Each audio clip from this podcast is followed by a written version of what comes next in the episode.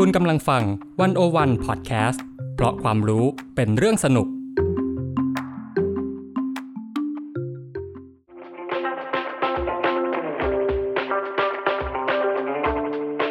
อาเซียนบอมีไกด์ออกจากอาเซียนมุมเดิมๆ เข้าถึงอาเซียนมุมใหม่ๆ สนุกลึกและลับ แบบที่ไกด์สำนักไหนก็ไม่เคยพาไป กับเบนวงพันธ์อมรินเทวา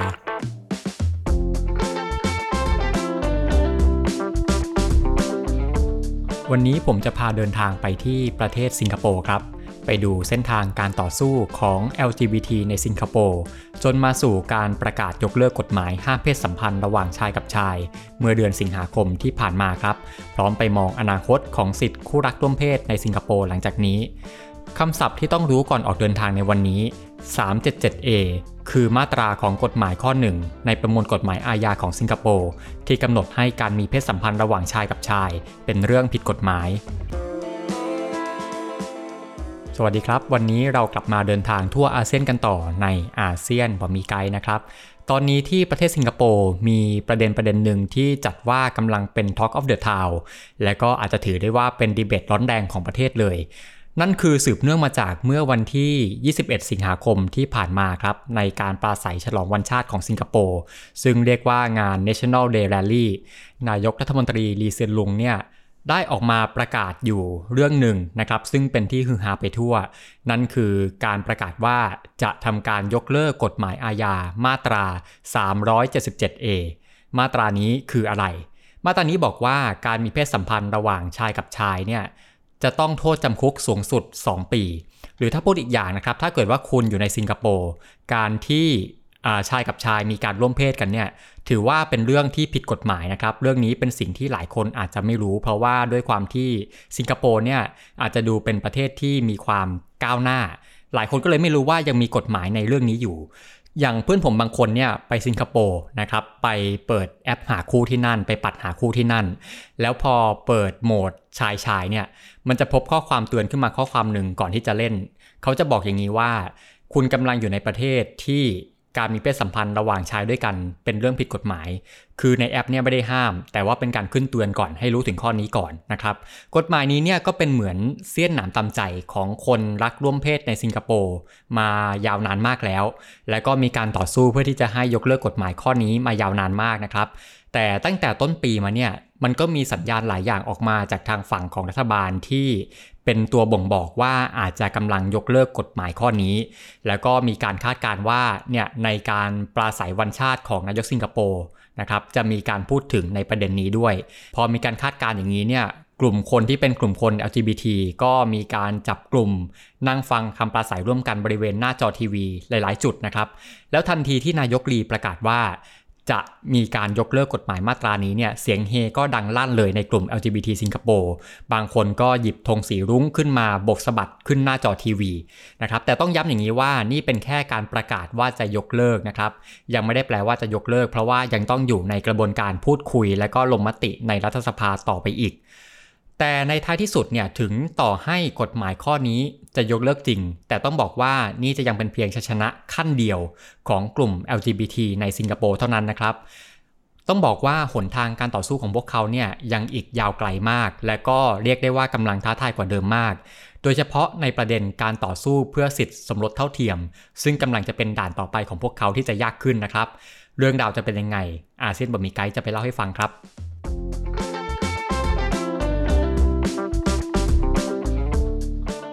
อย่างที่ผมบอกนะครับกฎหมายมาตรา 377A เนี่ยเป็นสิ่งที่ชาวรักร่วมเพศในสิงคโปร์ต่อสู้กันมายาวนานมากเลย เพื่อที่จะให้ยกเลิกกฎหมายนี้สักทีนะครับ แต่ต้องบอกว่ากฎหมายข้อนี้จริง ๆ แล้ว ไม่ได้ถูกนำมาใช้ในทางปฏิบัติตั้งนานแล้ว คือไม่ได้มีคนถูกลงโทษด้วยกฎหมายข้อนี้มานานมากแล้ว ขณะที่ทางรัฐบาลหรือว่าทางศาลของสิงคโปร์เอง ก็ยืนยันมาตลอดว่าถึงแม้กฎหมายข้อนี้จะยังมีอยู่ แต่จะต้องไม่มีใครถูกลงโทษด้วยกฎหมายข้อนี้ ถึงตรงนี้หลายคนก็จะแปลกใจว่า อ้าว แล้วในเมื่อไม่ใช้ แล้วทำไมไม่ยกเลิกไปเลยล่ะ เดี๋ยวจะมาเล่าเหตุผลให้ฟังนะครับว่าทำไมเขาถึงไม่ยกเลิก ขณะที่อีกฝั่งหนึ่งก็อาจจะมองว่าเอาในเมื่อกฎหมายมันไม่ได้ใช้อยู่แล้วเนี่ยการมีอยู่ของมันเนี่ยอะก็ไม่มีอะไรเกิดขึ้นใช่ไหมครับ แล้วอย่างนี้กลุ่มรักร่วมเพศ กลุ่ม LGBT เนี่ยก็ไม่จำเป็นต้องต่อสู้ให้ยกเลิกกฎหมายก็ได้หรือเปล่าในเมื่อมันไม่ใช้อยู่แล้ว แต่จริงๆแล้วเนี่ยคนที่เป็น LGBT หรือว่าคนรักร่วมเพศในสิงคโปร์เนี่ย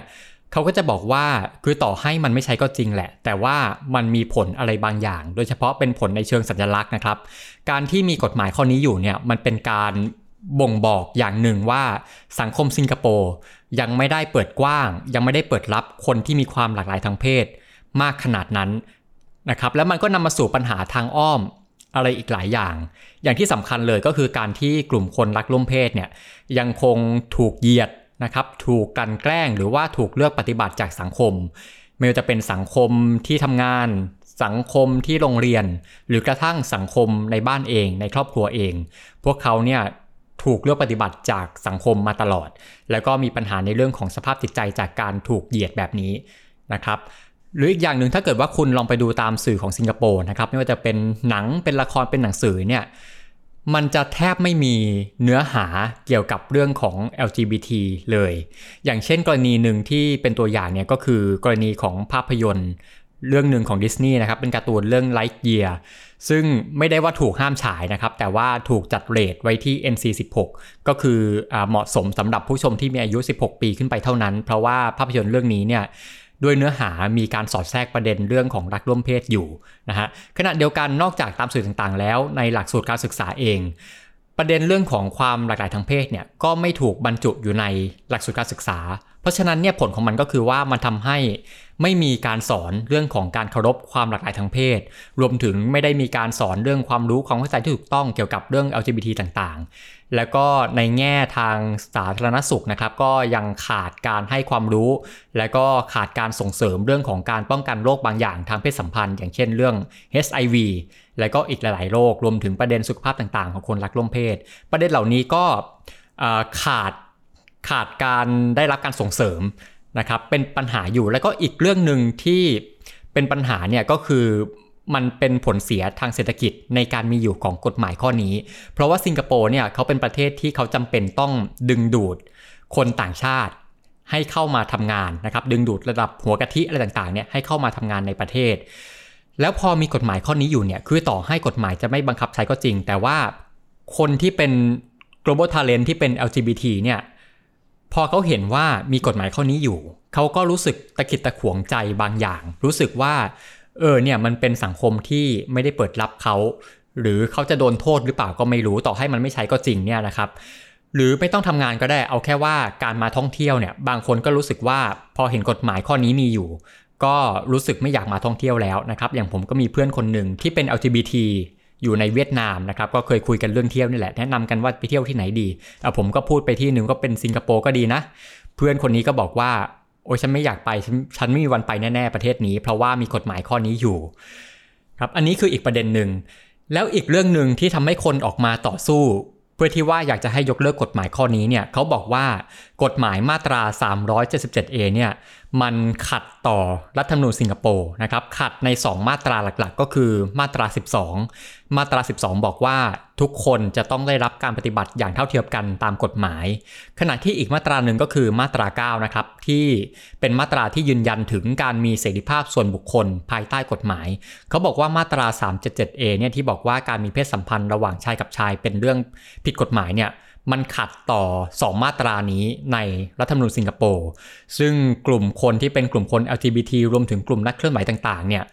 ก็เคยนำประเด็นนี้ครับไปยื่นเรื่องต่อศาลสูงสุดสิงคโปร์มาแล้วหลายต่อหลายครั้งนะครับ แต่ปรากฏว่าไม่เคยประสบความสำเร็จเลย โดยศาลเนี่ยก็มีการให้เหตุผลต่างๆ นานาในแต่ละครั้งนะครับ อย่างเช่นเขาบอกว่ามาตรา 12 ของรัฐธรรมนูญสิงคโปร์เนี่ยที่บอกว่าทุกคนต้องได้รับการปฏิบัติอย่างเท่าเทียมกันเนี่ยเขาหมายรวมถึงเฉพาะในเชิงศาสนา เฉพาะในเชิงเชื้อชาติเท่านั้นนะ ไม่ได้รวมถึงในเรื่องเพศนะครับอันนี้คือข้ออ้างของทางศาลในครั้งหนึ่งนะครับ แล้วก็นอกจากจะมีการสู้ถึงความชอบของกฎหมายตามรัฐธรรมนูญแล้วเนี่ยมันจะมีการสู้กันในเรื่องของเจตนารมณ์ของการมีกฎหมายข้อนี้ด้วย คือฝั่งคนที่คนที่ยื่นคำร้องขอให้ยกเลิกกฎหมายข้อนี้เนี่ยเขาบอกว่าจริง ๆ แล้วเนี่ยการมีกฎหมายมาตรา 3.7a เนี่ยเจตนาตั้งต้นเลย มันคือความตั้งใจในการปราบปรามการค้าประเวณีผู้ชาย ที่ตอนนั้นเนี่ยมีความแพร่หลายมากในช่วงที่อังกฤษเข้ามาปกครองสิงคโปร์แต่ว่าขณะเดียวกันศาลก็แย้งในข้อนี้นะครับศาลบอกว่าเจตนาของกฎหมายข้อนี้เนี่ยมันเป็นการปกป้องศีลธรรมจริยธรรมของสังคมในโดยรวม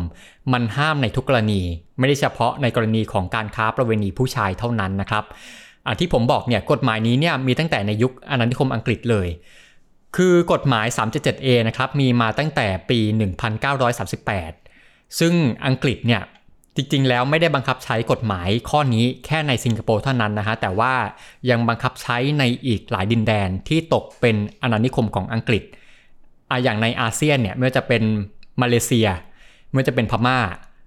ก็มีกฎหมายข้อนี้ ซึ่งมันเป็นอิทธิพลของแนวคิดในยุควิกตอเรียนของอังกฤษนะครับ ที่ตอนนั้นเนี่ยจะมีความเคร่งครัดในศีลธรรมสูง และก็จะเป็นยุคที่มองรักล่มเพศ เป็นเรื่องผิด นี่เลยเป็นที่มาของกฎหมายข้อนี้นะครับ แล้วจนทุกวันนี้เนี่ยก็ยังคงกฎหมายข้อนี้ไว้อยู่ แม้ว่าทุกวันนี้แต่ละประเทศเนี่ยจะได้รับเอกราชแล้ว แต่ว่าแต่ละประเทศในอาเซียนเนี่ยรวมถึงสิงคโปร์เอง ยังคงกฎหมายข้อนี้ไว้อยู่ ขณะที่ทุกวันนี้นะครับหลายประเทศนอกอาเซียนเนี่ยทยอยยกเลิกกฎหมายข้อนี้ไปแล้ว อย่างเช่น อินเดีย หรือกระทั่งในอังกฤษเอง ที่เป็นเป็นต้นแบบของกฎหมายเรื่องนี้เนี่ย ก็ยกเลิกกฎหมายข้อนี้ไปแล้ว แต่ปรากฏว่าประเทศเหล่านี้ยังคงมีอยู่ และก็เป็นข้อโต้แย้งมาตลอดว่า แล้วกฎหมายที่มันใช้มาเกือบร้อยปีอย่างนี้เนี่ยมันล้าสมัยเกินไปแล้วหรือเปล่า ที่จะใช้อยู่ในยุคปัจจุบันนะครับ อันนี้เป็นข้อโต้แย้งข้อหนึ่งรวมถึงอีกอย่างหนึ่งเนี่ยในการยื่นคำร้องต่อศาลของกลุ่มนักเคลื่อนไหว LGBT นะครับศาลบางทีก็มีการตีตกด้วยการชี้แจงว่าเนี่ยมันต้องเป็นหน้าที่ของรัฐสภาในการตัดสินใจเรื่องนี้ มากกว่านะครับ ก็เลยแน่นอนว่ามันก็เลยมีการเคลื่อนไหวเพื่อให้เรื่องเนี่ยการยกเลิก 377A เนี่ยไปสู่การถกเถียงพูดคุยในรัฐสภาด้วย ที่ผ่านมาก็มีแคมเปญต่างๆ หลายแคมเปญเกิดขึ้นนะครับ ซึ่งในปัจจุบันเนี่ยที่เด่นๆ ก็คือแคมเปญที่ชื่อว่า ready for repeal เป็นแคมเปญทางโลกออนไลน์ ซึ่งหลักๆเนี่ยก็คือการล่ารายชื่อของคนสิงคโปร์ที่เห็นด้วยกับการยกเลิกกฎหมายฉบับนี้นะครับ ส่งไปทางรัฐมนตรีว่าการกระทรวงมหาดไทย แต่ต้องบอกว่า Ready for Repeal เนี่ยไม่ใช่แคมเปญเดียว แล้วก็ไม่ใช่แคมเปญแรก แต่ว่าการเคลื่อนไหวในกฎหมายข้อนี้นะครับเคลื่อนไหวต่อต้านกฎหมายข้อนี้ในระดับมวลชนเนี่ยมันเกิดขึ้นเป็นรูปเป็นร่างครั้งแรกตั้งแต่เมื่อปี 2007 ซึ่งเกิดขึ้นในชื่อของ Repeal 377A นะครับ ตอนนั้นก็เหมือนกันก็มีการล่ารายชื่อ ทั้งทางออนไลน์แล้วก็ออฟไลน์ แล้วก็มีการส่งรายชื่อนะครับ ยื่นจดหมายไปถึงนายกรัฐมนตรี แล้วก็ยื่นจดหมายไปถึงทางรัฐสภาด้วย แล้วก็ในปีเดียวกันนั้นเองนะครับ ในปี 2007 เนี่ย สภาก็นำเรื่องนี้เข้าไปทบทวนนะครับซึ่งตอนนั้นเนี่ยมีการทบทวนประมวลกฎหมายอาญา แล้วก็มีการหยิบเรื่องมาตรา 377A เนี่ย เข้ามาพิจารณาเป็นครั้งแรกในประวัติศาสตร์ของสิงคโปร์ตั้งแต่เป็นเอกราช แต่ปรากฏว่า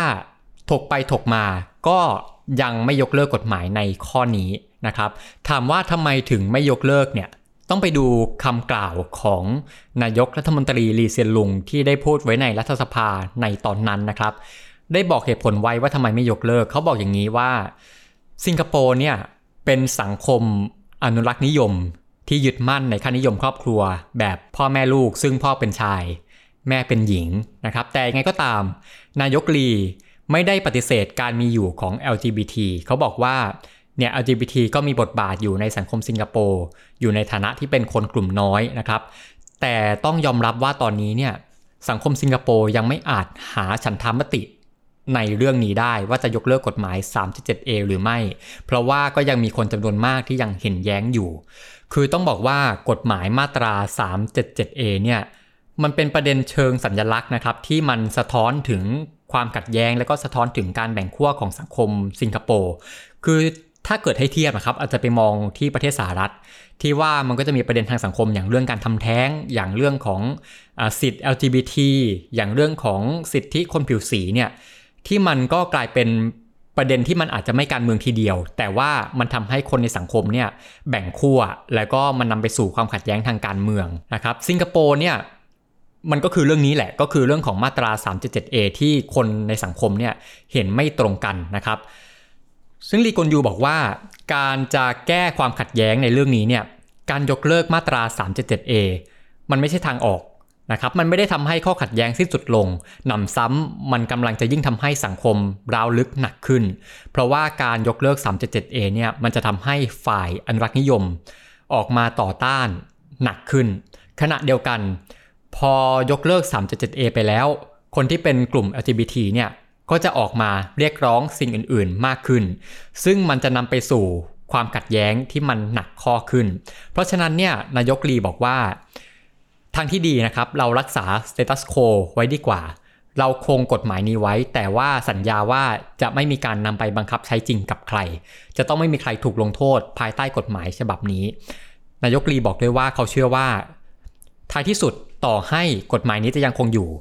แต่เชื่อว่าคนสิงคโปร์จะหาทางอยู่ร่วมกันได้ในสังคม ท่ามกลางความแตกต่างแบบนี้นะครับ แต่ก็ตามเนี่ยนายกลีไม่ได้ปิดประตูเสียทีเดียวนะครับ บอกว่า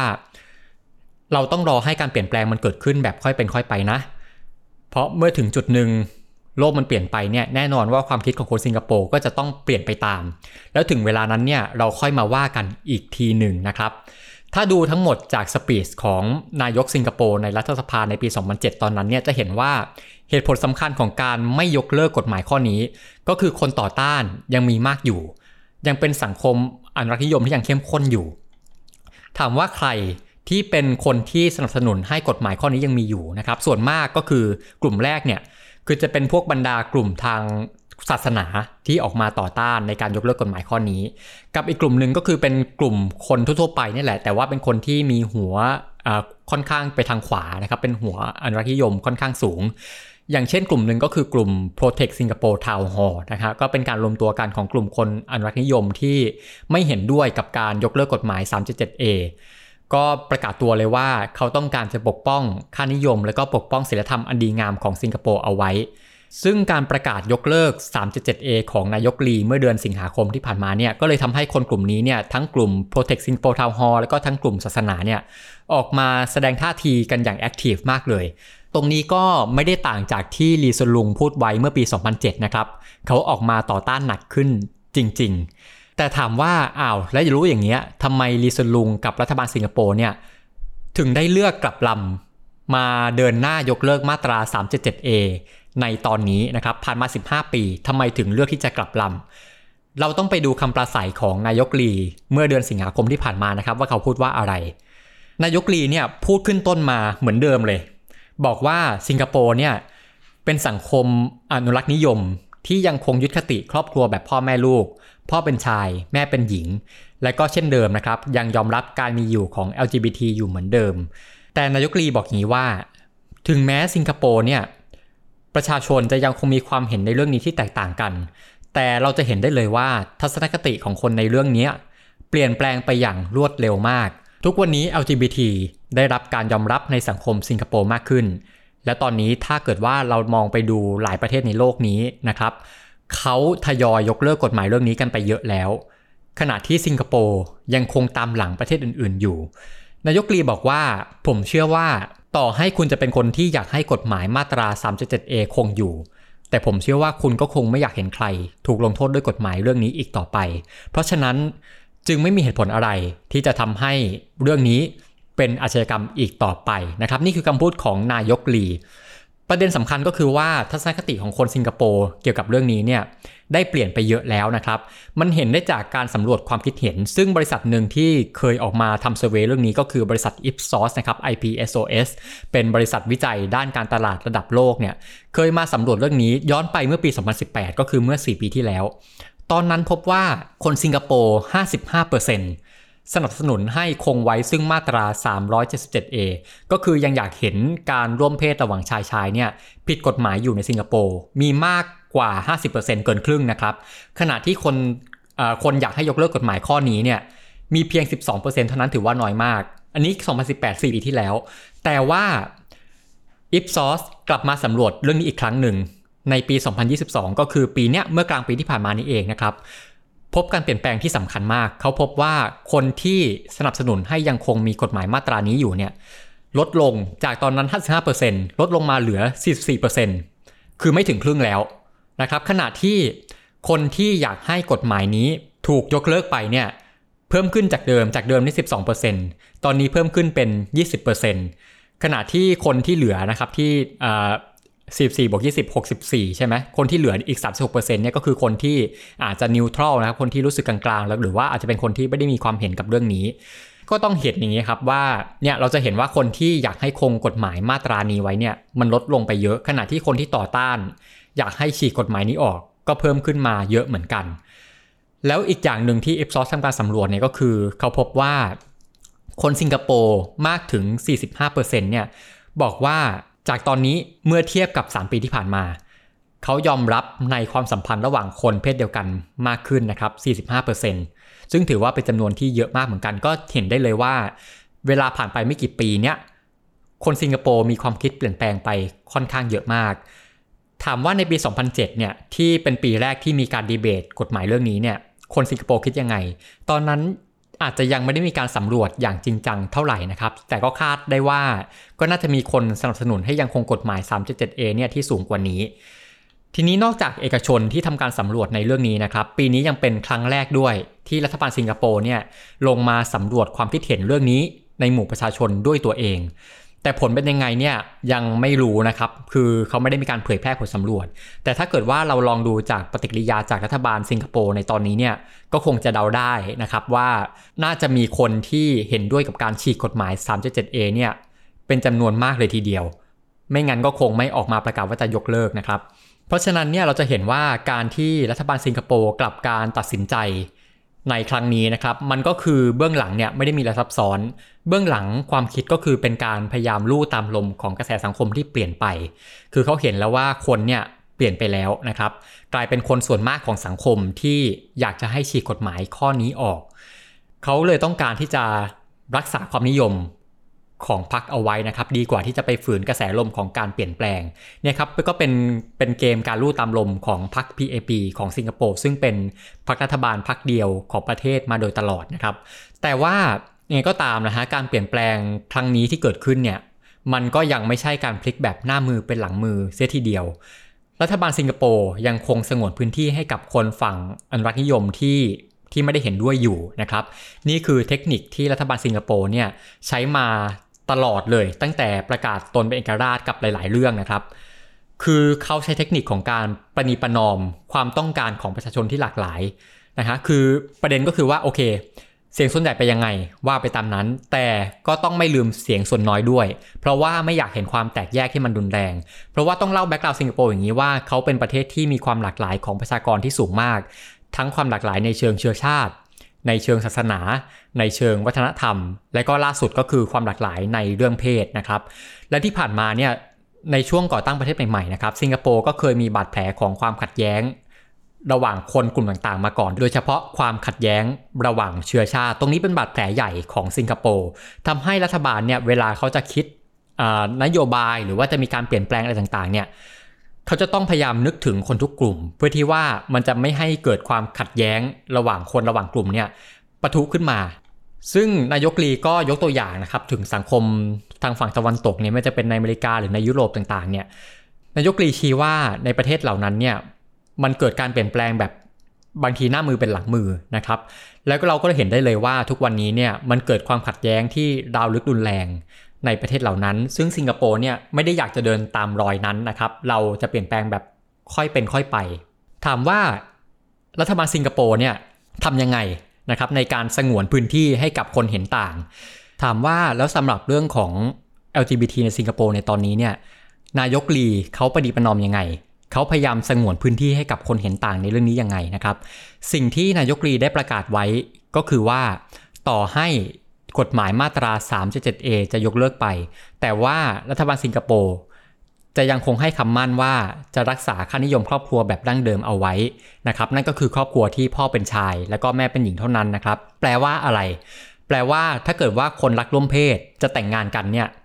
เขาจะไม่ถือว่าเป็นครอบครัวในนิยามของสิงคโปร์นะฮะนั่นแปลว่าอะไรก็แปลว่า ถ้าเขาจะแต่งงานกันเนี่ย ก็จะไม่ได้มีโอกาสสมรสเท่าเทียม เหมือนกับคู่สมรสที่เป็นชายหญิง หรือว่าไม่ยอมรับการสมรสเท่าเทียมนั่นเองนะครับนายกลีบอกอย่างนี้เลยว่าในอนาคตเนี่ยจะมีการแก้ไข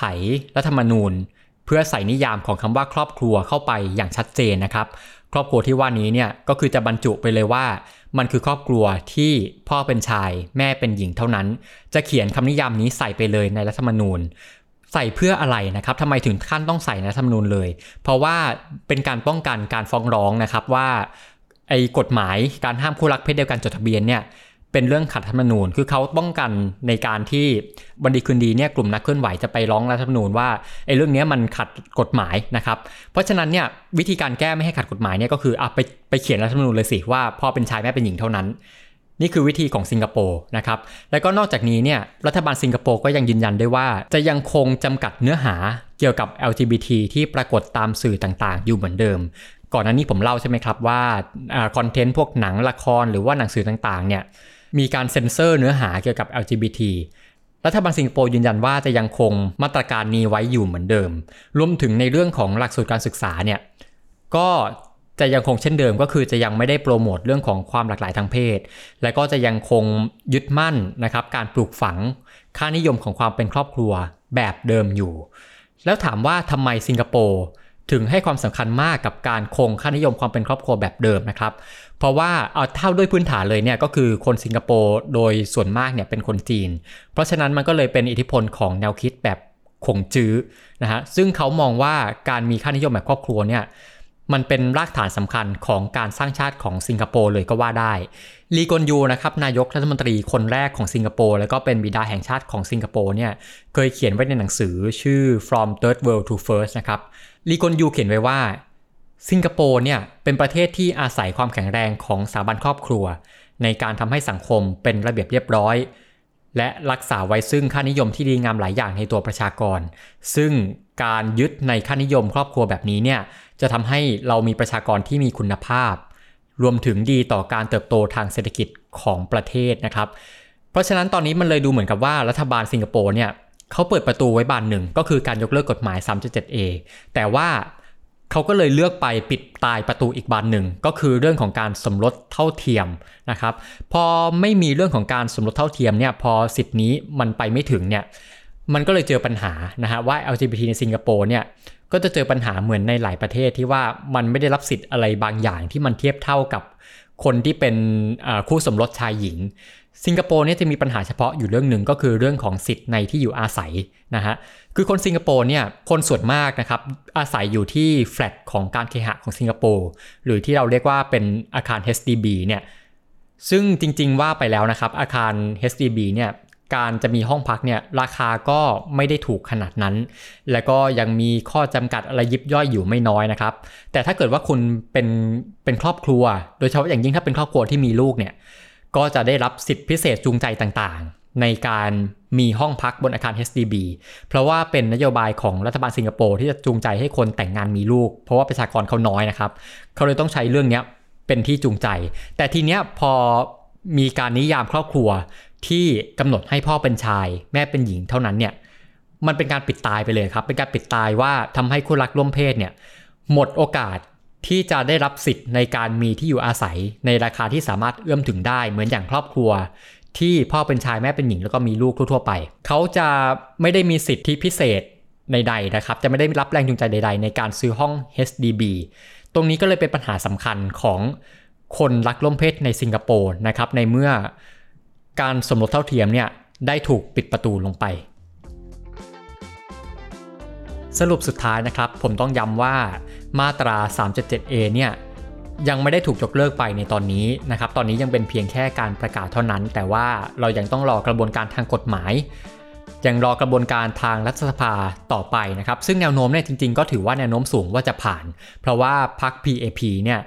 ของลีเซนลุงนะครับถือว่าเป็นพรรคใหญ่พรรคเดียวในสภาอยู่ แนวโน้มก็คือผ่านนะฮะแต่ถึงจะผ่านสำเร็จเนี่ยก็ต้องย้ำอีกทีหนึ่งว่า มันจะยังเป็นเพียงชัยชนะในขั้นเดียวของการต่อสู้ของ LGBT ในสิงคโปร์เท่านั้นนะครับ เพราะหนทางข้างหน้ายังอีกยาวไกลมากเลย ยาวไกลไม่พอยังท้าทายกว่าเดิมมากนะครับ โดยเฉพาะเรื่องของการต่อสู้เพื่อสิทธิสมรสเท่าเทียม เพราะว่าการต่อสู้เรื่องนี้เนี่ย มันคือการท้าทายไปที่ขนบค่านิยมรากฐานของสังคมสิงคโปร์เลยก็ว่าได้ แล้วก็จะต้องรับมือกับกระแสสังคมจากฝั่งอนุรักษ์นิยมที่กำลังจะโหมหนักขึ้นนะครับ แล้วก็รวมถึงว่าการที่ลีซุนลุงประกาศว่าจะมีการแก้รัฐธรรมนูญ เพื่อระบุคำนิยามของความเป็นครอบครัวที่จะทำให้ครอบครัวมีได้เฉพาะ พ่อเป็นชายแม่เป็นหญิงเนี่ยมันก็จะทำให้กลุ่มคนรักร่มเพศในสิงคโปร์เนี่ย จะต่อสู้เรื่องนี้ได้ยากเหมือนกัน เพราะในเมื่อรัฐธรรมนูญกำหนดนิยามอย่างนี้มาแล้ว เขาก็จะร้องเรียนได้ยาก เพราะว่ามันจะไม่สามารถร้องเรียนได้เลยว่าเรื่องนี้ขัดรัฐธรรมนูญนะครับ ทีนี้ถามว่าแล้วสังคมสิงคโปร์เนี่ยมันจะมีวันไหม จะมีโอกาสที่จะก้าวหน้าไปถึงการสมรสเท่าเทียม ระหว่างคนทุกเพศได้ไหมนะครับ ตรงนี้เนี่ยอาจจะต้องยืมคำของนายกลีซินลุงที่เคยพูดไว้เมื่อปี 2007 นะครับ นั่นก็คือต้องอาศัยเวลาในการรอให้ทัศนคติของคนในสังคมเปลี่ยนแปลงไปมากกว่านี้อีก ซึ่งก็ต้องรอดูนะครับว่าสำหรับในประเด็นสมรสเท่าเทียมเนี่ยเวลาจะอยู่ข้างกลุ่มคนที่มีความหลากหลายทางเพศในสิงคโปร์หรือเปล่า แล้ววันนี้การเดินทางดูเส้นทางสู่การยกเลิกกฎหมายมาตรา 377A และการมองดูอนาคตของสิทธิคู่รักร่วมเพศในสิงคโปร์หลังจากการยกเลิกกฎหมายข้อนี้ ก็สิ้นสุดลงแล้วนะครับ แต่ยังมีมุมมองของอาเซียนที่น่าสนใจอีกเยอะเลยครับ แล้วติดตามกันในอาเซียนบอมีไกด์ตอนหน้านะครับ ว่าเราจะพาคุณไปที่ไหน วันนี้ผมเบนวงพันธ์อมรินเทวา สวัสดีครับ